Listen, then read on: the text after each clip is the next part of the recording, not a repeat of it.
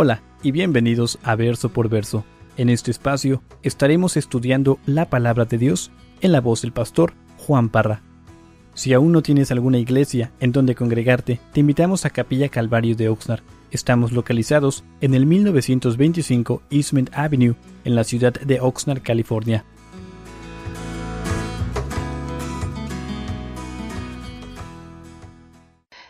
Primera de Corintio, capítulo 4, verso 1 dice, Así pues, ténganos los hombres por servidores de Cristo y administradores de los misterios de Dios. Ahora bien, se requiere de los administradores que cada uno sea hallado fiel. Y nos detenemos aquí. Yo no sé cuántos de ustedes estuvieron aquí el domingo, pero hubo un cambio la semana pasada y el domingo vimos ah, el final de Primera de Corintios capítulo 3. Y entonces, antes de, antes de continuar, lo que quiero hacer es, quiero calificar algo porque algo que he aprendido a través de los años es de que muchas veces por cuestión de, mi celo, por la verdad, por la palabra de Dios, tiendo a decir cosas que, que para algunas personas son controversiales. Y, y entonces, recuerdo cuando estábamos estudiando Tito, uh, no solamente aquí en la iglesia, sino hace poco que, la pasamos en la radio, hubo muchas personas que estuvieron hablando a la radio, que mandaron correos electrónicos uh, criticando lo que se estaba enseñando concerniente a la palabra de Dios. Entonces, a veces, muchas veces se malinterpreta lo que estoy diciendo y entonces esa mala, mala interpretación es de que muchas personas creen de que tengo que tener cuidado con lo que digo. Muchas personas creen perciben de que al escuchar estos mensajes, especialmente en la radio cuando las personas no me conocen, eh, es fácil malinterpretar lo que estoy diciendo y entonces muchas personas creen de que, y se me dijo muchas veces, que cuando escuchan los mensajes como que tienden a creer o a asumir de que somos una iglesia perfecta, de que somos una iglesia eh, sin defectos, uh, que tenemos la mentalidad, diría yo, de los corintios, y lo vamos a ver en esta noche, pero si llevas aquí cinco minutos te das cuenta de que no es así. De que nomás tienes que ver aquí a la, a la plataforma y te das cuenta de que hay, muchos defectos aquí al frente. Entonces quiero, quiero calificar eso.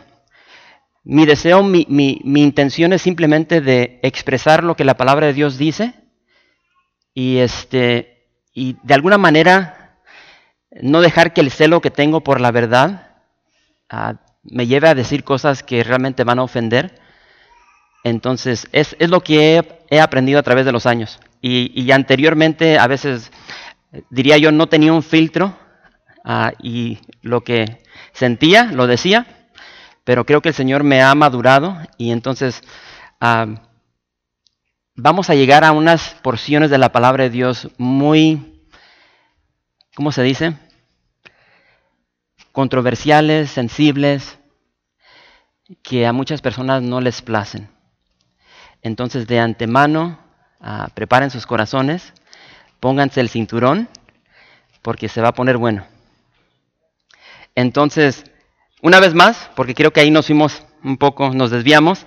Así pues, ténganos los hombres por servidores de Cristo y administradores de los misterios de Dios Ahora bien, se requiere de los administradores que cada uno sea hallado fiel.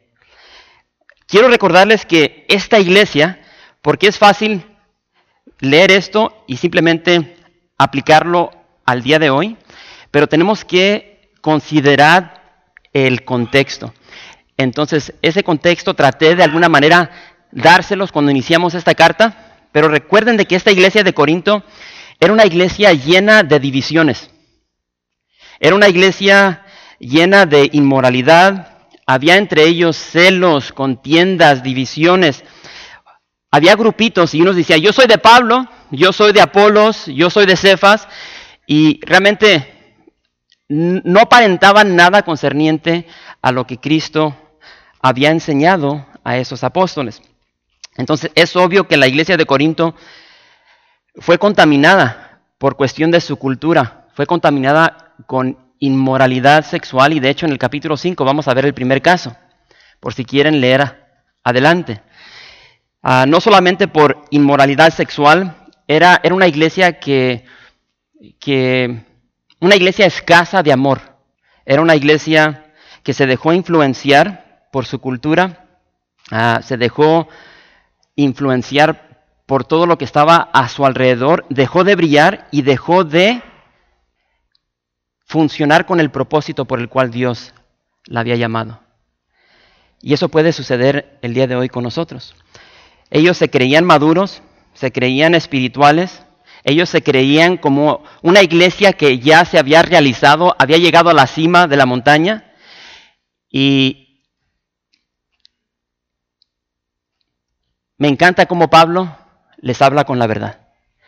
Y Pablo les dice, no, ustedes no son maduros, ustedes no han llegado a la cima, ustedes no son espirituales.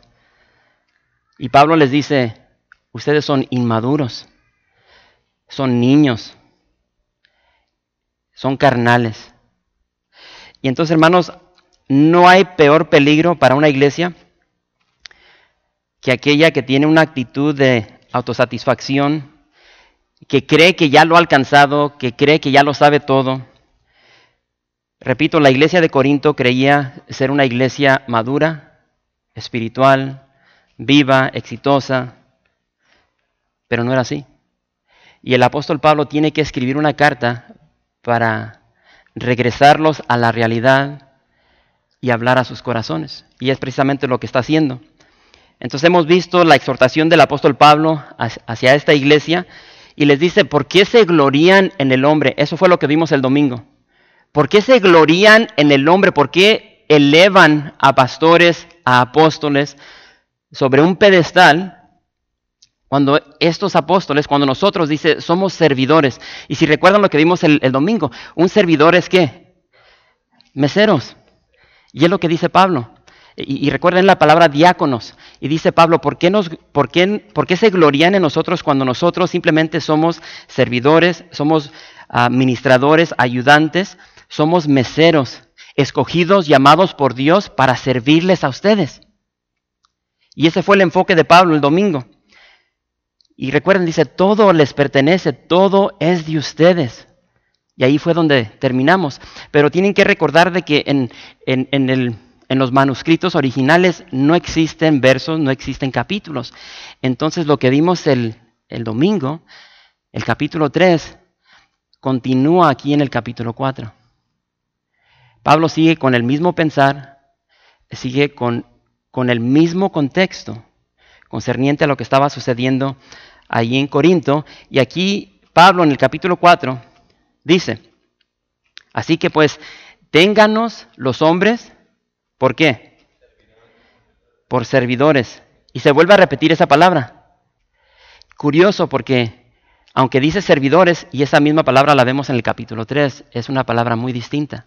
Y a veces leemos la palabra de Dios y vemos estas palabras y pensamos que tienen el mismo significado y, lo tienen, pero aquí Pablo usa la palabra en el griego uperetas. Y entonces de allí el título del mensaje. Y la palabra significa una persona remando. Y entonces tenemos que entender el contexto, el tiempo, la cultura.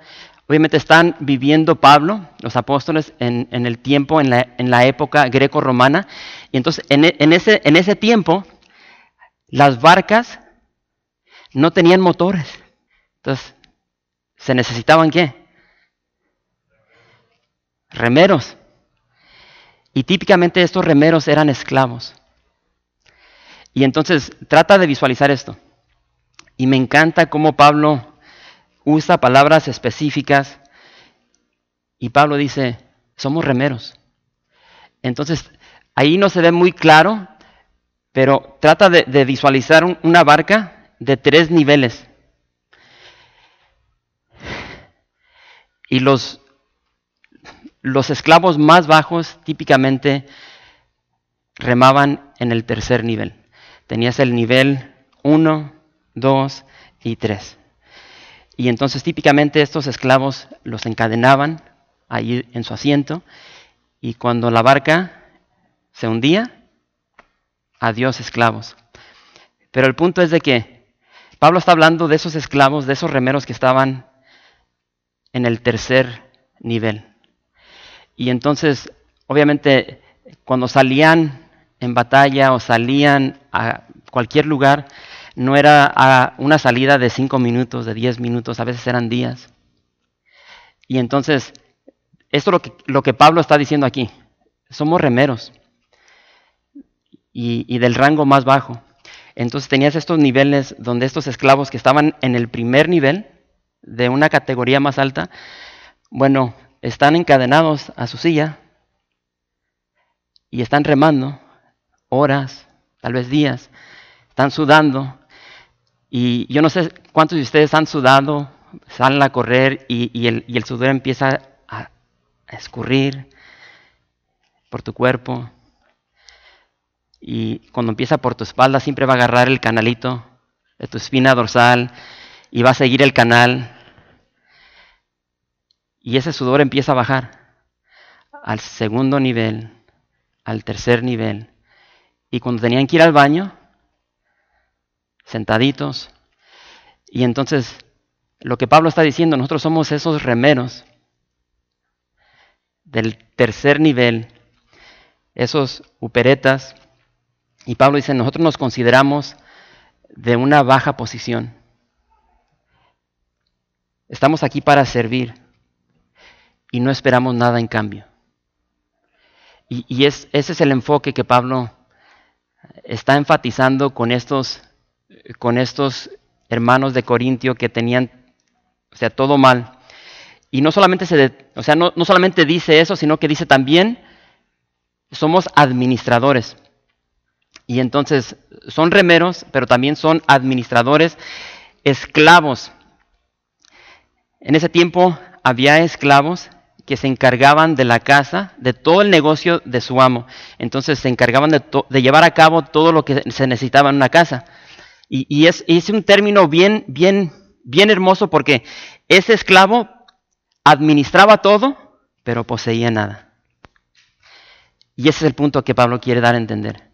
O sea, administramos todo concerniente al reino de Dios, pero poseemos nada, porque solamente somos administradores. Y un perfecto ejemplo de eso lo vemos en Génesis con el personaje de José. Cuando José es vendido, está ahí en la casa de su amo, Potifar, un administrador. Administraba todo, pero poseía nada. Y entonces para, para mí en lo personal esto es bien asombroso porque Dios nos ha escogido a nosotros. Y por igual administramos todo, pero poseemos nada en el sentido de, lo que Dios nos ha dado. Y entonces, qué asombroso el contemplar de que Dios nos ha escogido y nos ha confiado las cosas del reino, la verdad, el Evangelio, a personas como tú y como yo. Eso es, eso es asombroso. Y cuando meditas sobre eso, te das cuenta del gran privilegio que tenemos. Y esto es lo que Pablo quiere comunicar y está comunicando. Dios nos ha dejado a nuestro cargo las cosas importantes del reino de Dios, la iglesia de Cristo, la esposa de Cristo que Cristo compró con su preciosa sangre.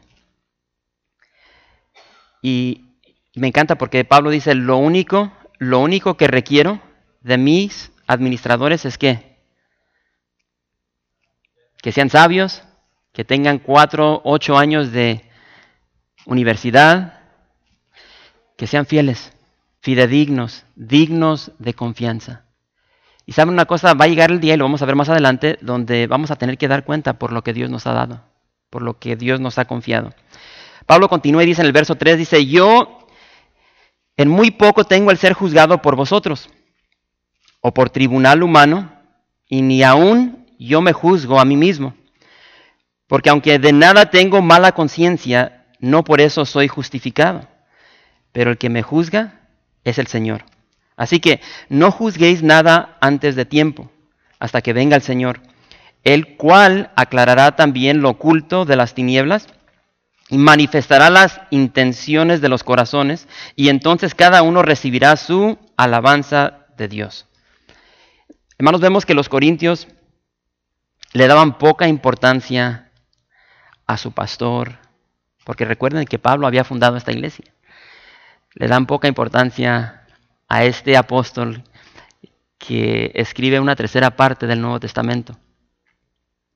Y Pablo les dice, y me encanta esto, en muy poco tengo el ser juzgado por ustedes.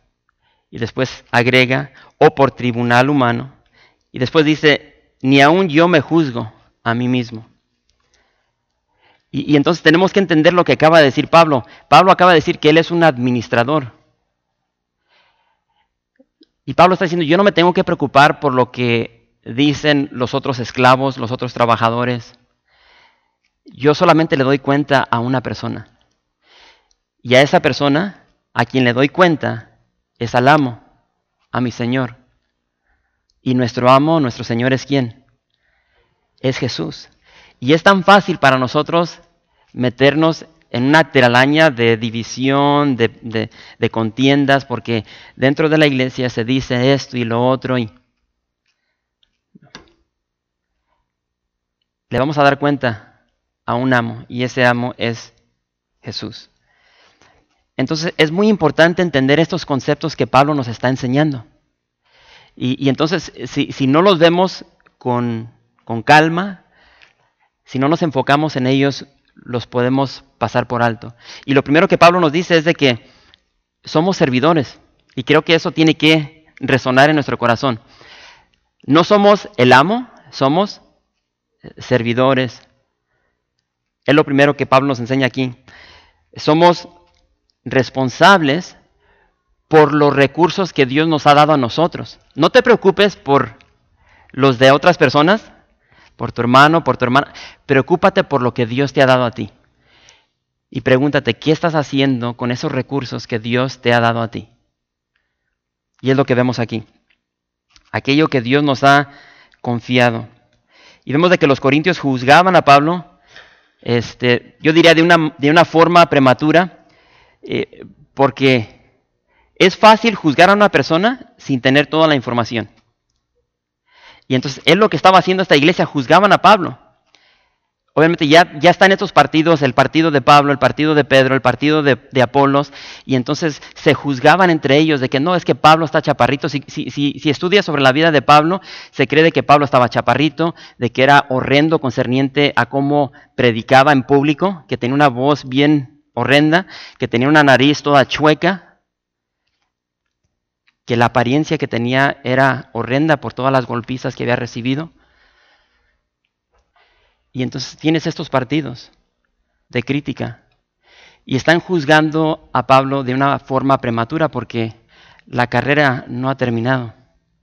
Y es, y es como, el, el, el, el, panorama que nos está pintando Pablo es un cuadro donde tienes unos Juegos Olímpicos y están las, las, competencias y no han terminado y ya los jueces están juzgando antes de que termine el evento. Yo no sé cuántos de ustedes siguen el básquet, ya saben que yo soy aficionado. Un perfecto ejemplo sucedió el día de ayer. Para los que siguen el básquet, este, acaba de terminar una, ¿cómo se dice?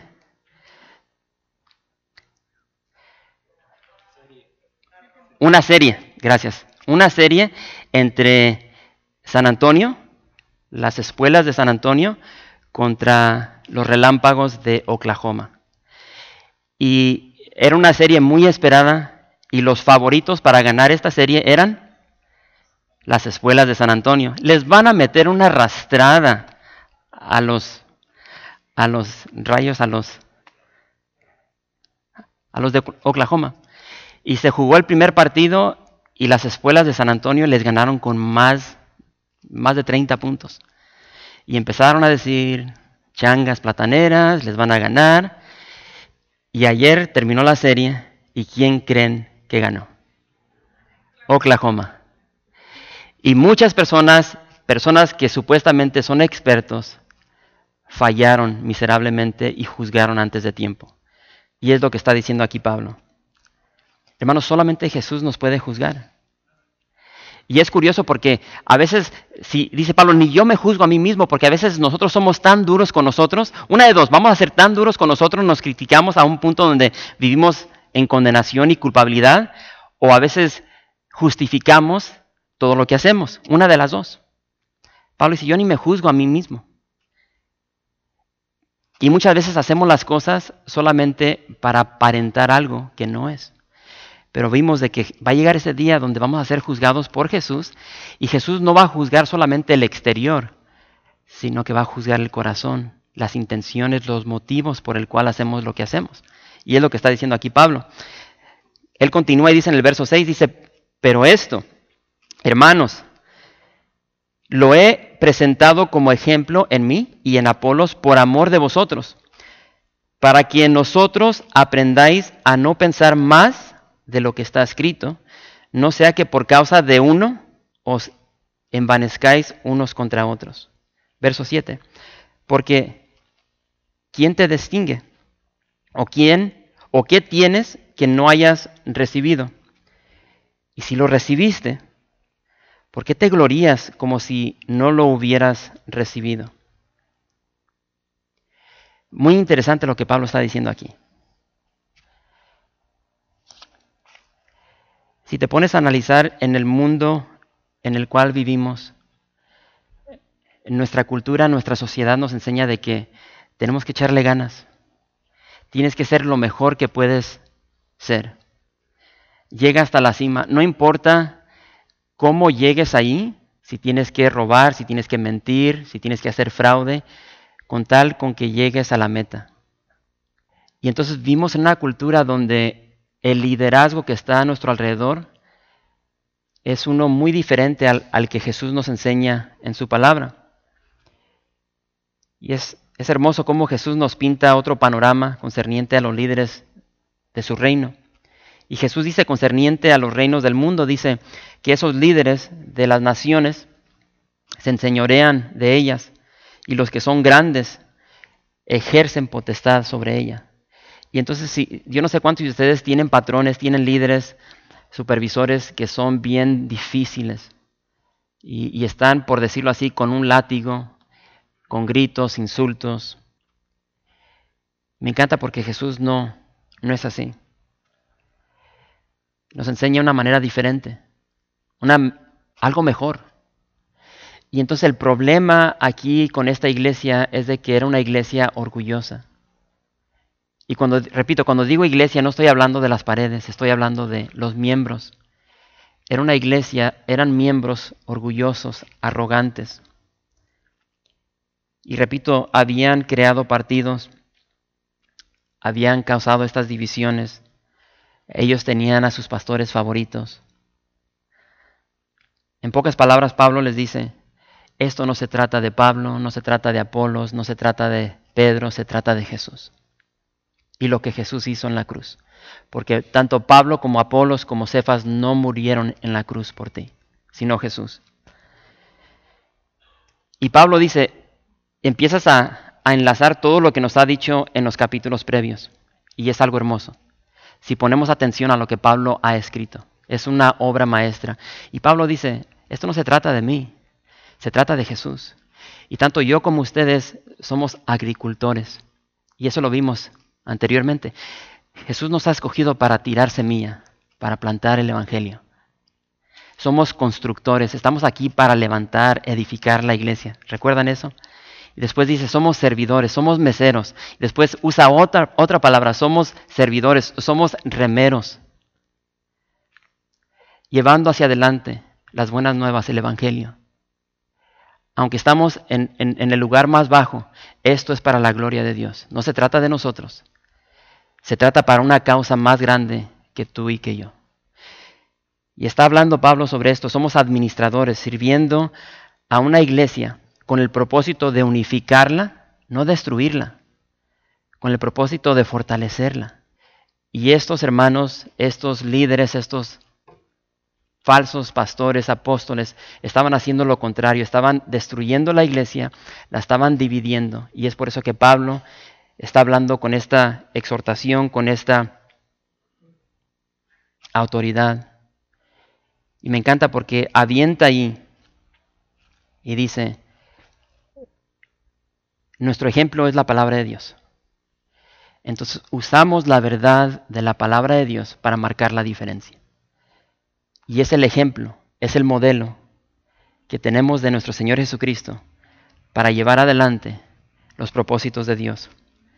Y después dice, y, esto, deja que esto penetre tu corazón. Obviamente se lo está diciendo a estos hermanos en Corinto, pero no lo dice el día de hoy.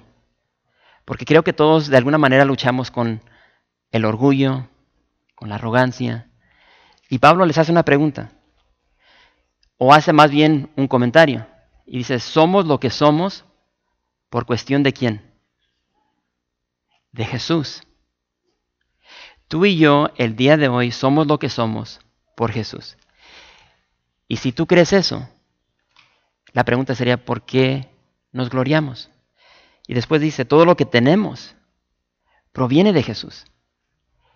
Y si es así, ¿por qué nos gloriamos? Y esta es la verdad que les está bombardeando el apóstol a los corintios. Y después dice, y si todo lo hemos recibido, ¿por qué nos gloriamos? Todo lo hemos recibido de aquel que tienes por nombre Jesús. Y fíjate lo que dice Filipenses. Acompáñame a Filipenses. Capítulo 2.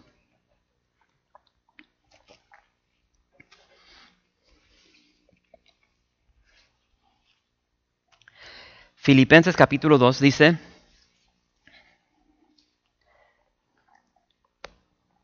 el verso 3.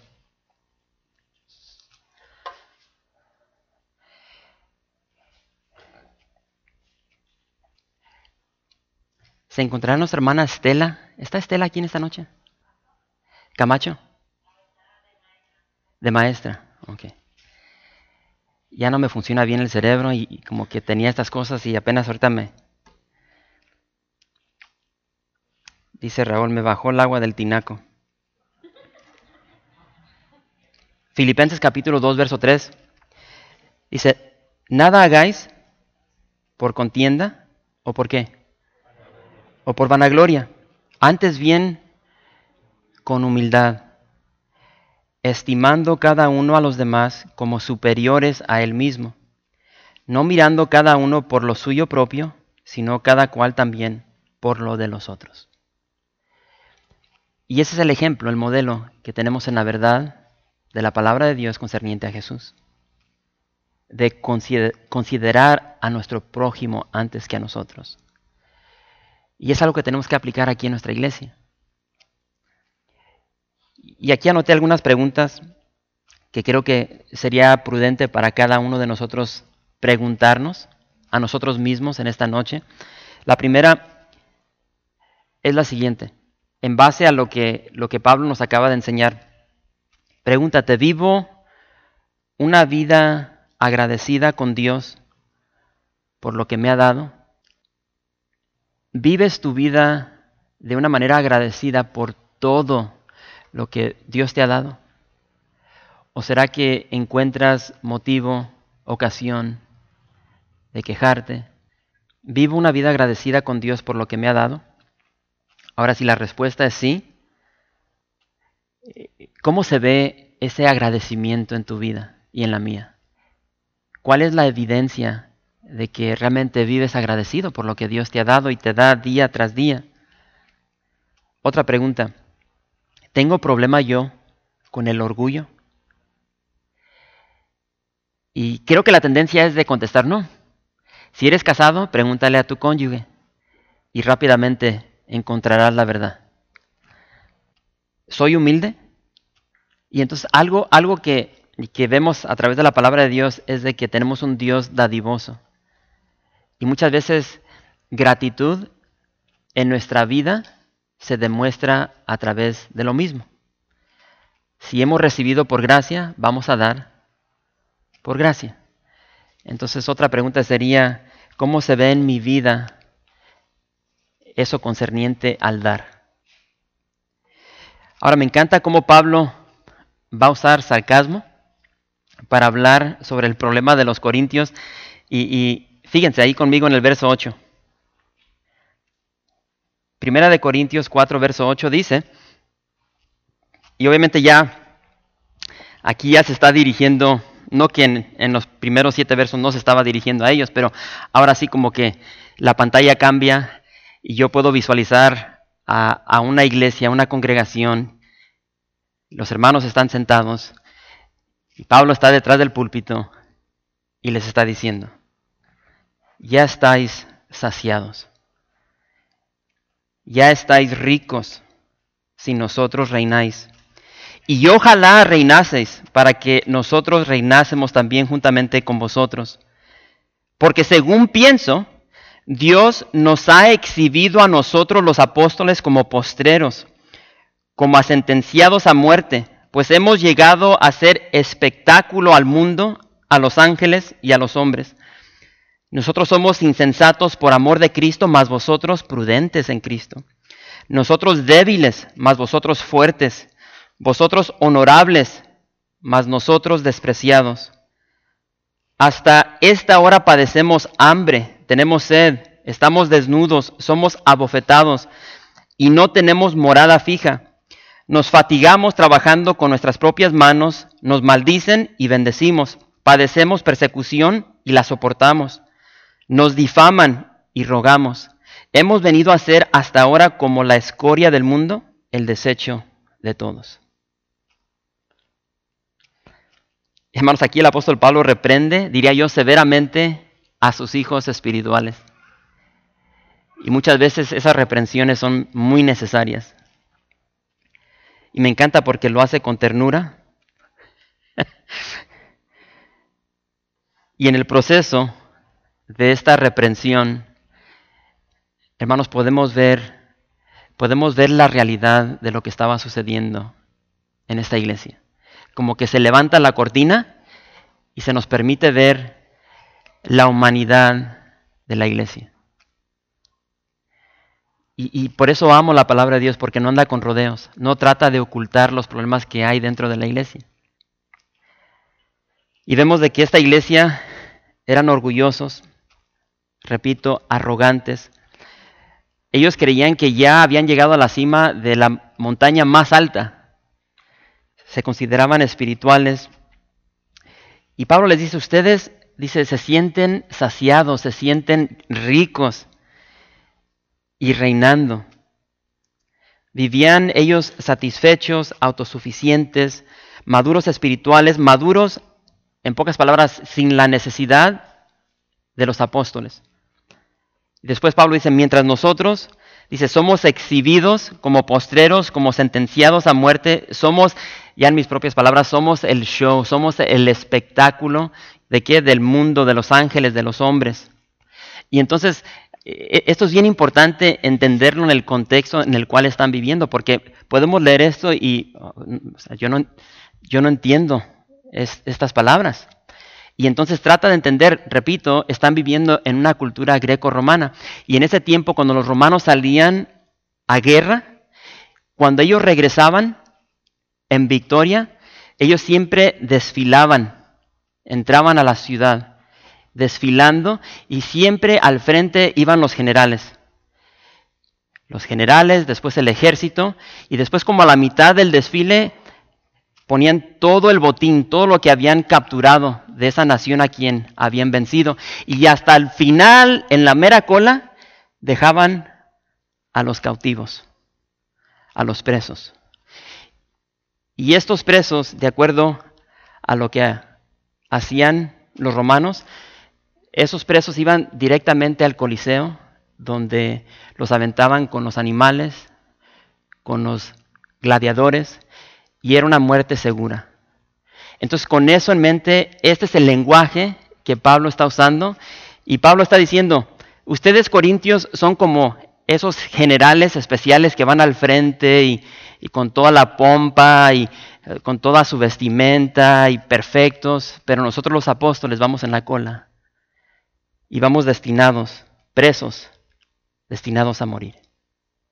Entonces, cuando lo vemos de esa manera, entendemos lo que Pablo está diciendo, lo que está dejando, ahora sí, no, puedo decir eso, lo que les está diciendo a sus hijos espirituales. Dice, ustedes se sienten prudentes, nosotros insensatos, ustedes fuertes, nosotros débiles, nosotros despreciables, ustedes honorables. Nosotros padecemos hambre, sed, desnudos. Cuando e, esa palabra desnudo no significa de que no tenían absolutamente nada, simplemente de que no tenían mucha vestimenta, padecían frío, eran abofeteados, no tenían casa, se fatigaban trabajando, los maldecían, padecían persecución, los difamaban, dice Pablo.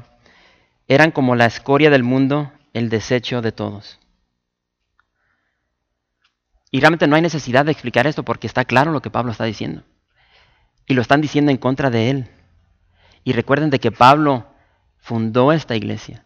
Como vamos a ver en un momento, él se consideraba su padre espiritual de ellos. Y Pablo juntamente con los demás apóstoles, hermanos, vivieron en pobreza, tal como Jesús. Eran lo más bajo de la sociedad. Y es por eso que yo tengo un problema con estas iglesias que nos venden un mensaje, un evangelio totalmente contrario de lo que encontramos en la palabra de Dios. El mensaje de la prosperidad. Declara esto, declara aquello y Dios te lo va a dar como si Dios fuera un títere. Esto va en contra de lo que encontramos en la palabra de Dios.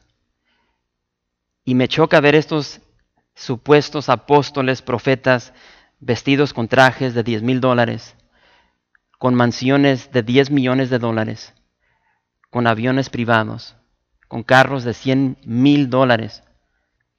Todo eso va en contra de lo que vemos en la palabra de Dios.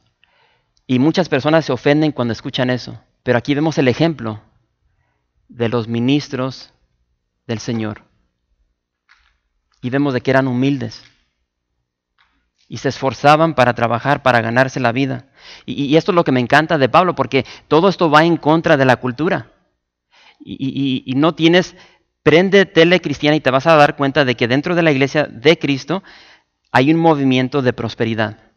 Y en este tiempo, en la cultura greco-romana, tienes que entender de que para estos griegos era algo ofensivo trabajar. Y por eso se, eh, se, avergonzaban del apóstol Pablo y de los otros, porque trabajaban. Pablo no tenía ningún problema con ganarse la vida trabajando, haciendo tiendas. Y él trabajaba, se ensuciaba las manos. No solamente para el sostén de su propia vida, sino para el Evangelio, para llevar adelante el Evangelio. Y es por eso que estos de Corinto se avergonzaban de él. Porque ¿cómo era posible que un apóstol trabajara cuando el trabajo, el trabajo, el labor era para esclavos. Porque ese es el ejemplo que nos dejó Jesús. Y Pablo resume esta porción declarando de que ellos fueron como la escoria del mundo, el desecho de todos. Sencillo. Pablo dice, nosotros, por cuestión de Cristo, por cuestión del Evangelio, somos la suciedad, los desperdicios, somos la basura para el mundo. Listos para ser eliminados. Y entonces todo esto que estamos viendo aquí, hermanos, va, va en contra de lo que vemos en la iglesia el día de hoy.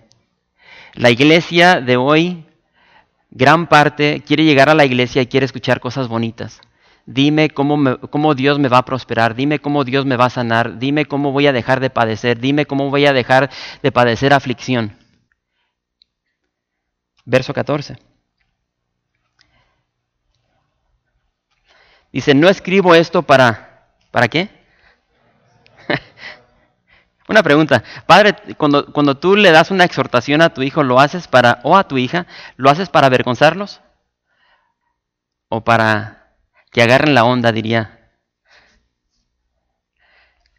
Pablo les dice, no escribo esto para avergonzaros, sino para amonestaros como a hijos míos amados. Dice, porque aunque tengáis diez mil años en Cristo, no tendréis muchos padres, pues en Cristo Jesús yo os engendré por medio del Evangelio. Por tanto os ruego que me imitéis.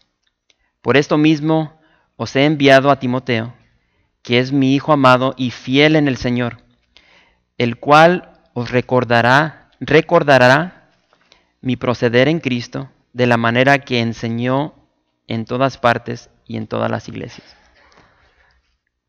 Ahora, obviamente, aunque los corintios debían estar avergonzados por su conducta orgullosa, arrogante, vemos de que el amor de un padre, Pablo es impulsado a través del amor, la gracia, de dirigirse a sus hijos espirituales y, advertirles de las graves consecuencias, consecuencias de sus acciones que los estaba llevando a vivir vidas contrarias a lo que Cristo nos ha enseñado. Y entonces la exhortación de, este Padre Espiritual, repito, no era para avergonzar a esta iglesia. Totalmente lo contrario, es un acto de amor. Y el propósito de esta exhortación era de que esa verdad provocara en sus mentes un efecto que los llevara al arrepentimiento y que esa verdad marcara una un cambio en sus vidas para que cambiaran. Y ese es el propósito de la verdad de la palabra de Dios. Cuando escuchamos la palabra de Dios, la palabra nos debe de cambiar. Dios no nos salvó para dejarnos tal como nos encontró. Tiene que existir ese proceso de la santificación. Y como vemos aquí, o sea, eh, eh, en la vida cristiana uno va a padecer. Nos vamos a cansar. Nos vamos a fatigar. Nos van a ofender nos van a insultar, pero todo es para el Señor. Y Pablo, repito, con amor, les dice, yo soy su ayo, yo soy su tutor, yo soy su guardián. Y obviamente hay una diferencia entre un, ayo, un tutor, un guardián. Hay una gran diferencia entre un ayo y un padre. Y recuerden que un ayo era un tutor, un esclavo que se encargaba de los hijos de los romanos, ah, concerniente a todo lo de su escuela, les servían hasta que llegaran a la edad adulta. Eso es muy diferente al amor de un padre. Y Pablo dice, yo soy ambas cosas. Yo soy su tutor, su ayo, pero también su padre. Porque yo los llevé a los pies de Cristo y es por eso que les exhorta y les dice, imítenme a mí. Algo hermoso. Y, después de Pilón, les envía a otro hijo espiritual, les envía a Timoteo. Y Timoteo tenía la chamba de, siempre Pablo lo mandaba a las iglesias problemáticas. Entonces él llegaba allí como, como a intentar de resolver los problemas espirituales. Pero recuerden de que Timoteo aprendió bien de Pablo. Fíjate lo que dice 2 Timoteo me encanta lo que dice ahí. Segunda Timoteo capítulo 2.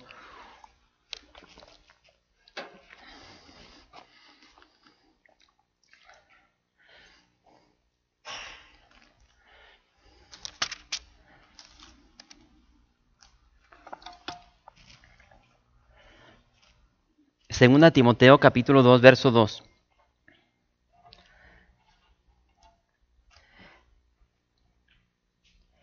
Y Pablo le dice a Timoteo, lo que has oído, ¿de quién? De mí ante muchos testigos, esto encarga a hombres, a hombres fieles, que sean idóneos para enseñar también a otros. Y después continúa y dice, tú pues sufre penalidades como buen soldado de Jesucristo. Ah, ahí pueden seguir leyendo. Pero desde el verso 1 dice, tú pues, hijo mío, esfuérzate en la gracia que es en Cristo Jesús. Y entonces este es el personaje que Pablo envía. Una evidencia de su amor. Porque me encanta lo que, lo que continúa diciendo aquí Pablo. Y, la forma que cierra, ahora diría, la forma que cierra este capítulo está increíble, dice el verso 18, dice, más algunos están envanecidos, están inflados, dice Pablo. Y después dice, como si yo nunca hubiese de ir a vosotros. Recuerden de que dentro de la iglesia había este grupito que se creían bien, bien especial, perfectos, al punto que están criticando al apóstol Pablo y les dice, algunos de ustedes están envanecidos como si yo nunca hubiese de ir a vosotros, pero iré pronto a vosotros, si el Señor quiere, y conoceré no las palabras, sino el poder de los que andan envanecidos. Se me voy a topar con ustedes, nos vamos a ver cara a cara. Dice, porque el reino de Dios no consiste en palabras, sino en poder. Y les pregunta, ¿qué queréis? ¿Iré a vosotros con vara o con amor y espíritu de mansedumbre? Qué hermosura. Y repito, había algunos allí dentro de la iglesia que se la daban de bien, muy especiales, arrogantes, y creían que Pablo jamás se atrevería a regresar a esta iglesia, después de todo lo que estaban diciendo. Y realmente no conocían a Pablo. Y Pablo les dice, si Dios me permite, yo tengo agendado ir a Corinto. Ahora, yo no sé si, si tú eres como yo, pero yo me puedo visualizar a este hombre chaparrito llegando a esta ciudad, caminando, y empiezan los rumores, órale, ya llegó el apóstol Pablo. Ahora sí, chiquitos. ¿Qué diría la gente cuando llegó Pablo? Y una vez más vemos este amor, su amor lo impulsaba a corregir esas deficiencias que él veía en esta iglesia, en sus hermanos, en sus hijos, ese pecado, ese orgullo, y se esmeraba por sacar adelante el Evangelio de Cristo. Y Pablo les dice, ¿cómo quieren que vaya ustedes? Porque voy a ir. ¿Quieren que vaya con vara en mano? ¿O quieren que llegue a ustedes con un espíritu de mansedumbre? Y repito, esos hermanos eran muy jactanciosos. Y entonces quiero terminar con esto. A veces no podemos ver el orgullo que hay dentro de nosotros. Y es tan importante estar rodeado de personas honestas, personas que te aman y te van a decir tus verdades. Y, si eres casado, no hay mejor persona que tu cónyuge, que vive contigo 24/7, ve todas tus deficiencias, tus caprichos, todo.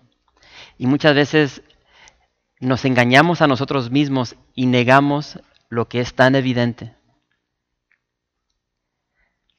Hermanos, la espiritualidad, dice Pablo, no consiste en palabras. Y creo que este es el, el problema que hay dentro de la iglesia el día de hoy. Tienes muchas personas que tienen mucho conocimiento. Tienen conocimiento de la palabra de Dios, te pueden recitar versos. Incluso como vamos a ver en esta, en esta iglesia, poseían muchos de los dones. Pero dice Pablo, me encanta lo que dice. De eso no consiste la espiritualidad. La, espiritual, la espiritualidad no consiste en cómo hablas, cómo predicas, en cómo te vistes. Dice, sino en poder. De nada te sirve tener conocimiento de la palabra de Dios y memorizarte versos si esa palabra no te está cambiando. Si esa palabra no te hace un mejor hombre, una mejor mujer, un mejor esposo, una mejor esposa, un mejor padre, una mejor madre. Y ahí es donde vemos el poder de Dios.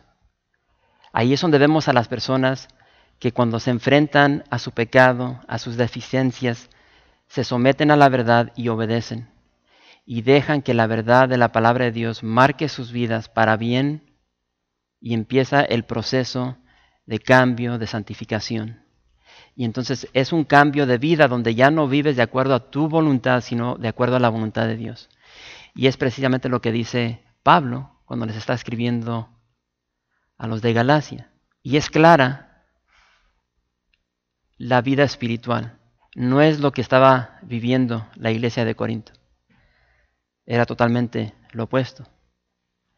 Dios nos llama a ti y a mí a caminar en el Espíritu. Y el fruto del Espíritu es amor. ¿Cómo se ve el amor en tu vida? Gozo. Ahora, seamos honestos. ¿Cómo se ve esto? Porque a veces esas son las preguntas que nos tenemos que hacer. Y, por más difícil que, que, que sea para nosotros contestarla, las tenemos que contestar. El caminar en el Espíritu es una vida de amor, de gozo, de paz, paciencia, benignidad, bondad, fe, mansedumbre, templanza. Y eso es lo que marca una vida de poder. ¿Por qué? No por nuestras propias fuerzas, sino porque es la vida del Espíritu. Y es lo que está diciendo Pablo. Y ese estilo de vida es el que glorifica a Dios y trae mucho fruto, no solamente a nuestra vida, sino al mundo que nos rodea.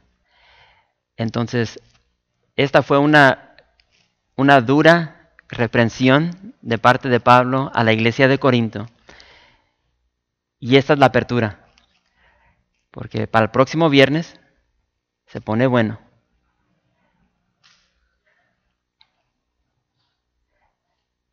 Son las ocho y media. Padre, gracias por esta verdad, Señor, que, que muchas veces incomoda, pero Padre es tan necesaria, tan necesaria como cuando vamos al médico y por más difícil que sea, el doctor nos tiene que dar que nosotros consideramos como malas noticias, esa enfermedad, ese cáncer. Padre, gracias que nos amas tanto que pones personas como Pablo y los demás apóstoles a declararnos esta verdad. Y lo cierto es de que no queremos ser como esta iglesia, no queremos ser orgullosos, no queremos ser arrogantes, prepotentes, sino que queremos ser como Jesús. Queremos vivir nuestras vidas tal como somos, siervos, servidores. Gracias por visitar calvariooxnar.org. En este sitio web podrás encontrar información fresca cada semana, como los servicios previamente grabados, los cuales están disponibles para ti para que los puedas escuchar en cualquier momento. Estamos seguros que este material será de gran edificación espiritual para tu vida y para tu familia. La visión de Capilla Calvario de Oxnard es ser como Jesús, aprendiendo y viviendo la palabra de Dios.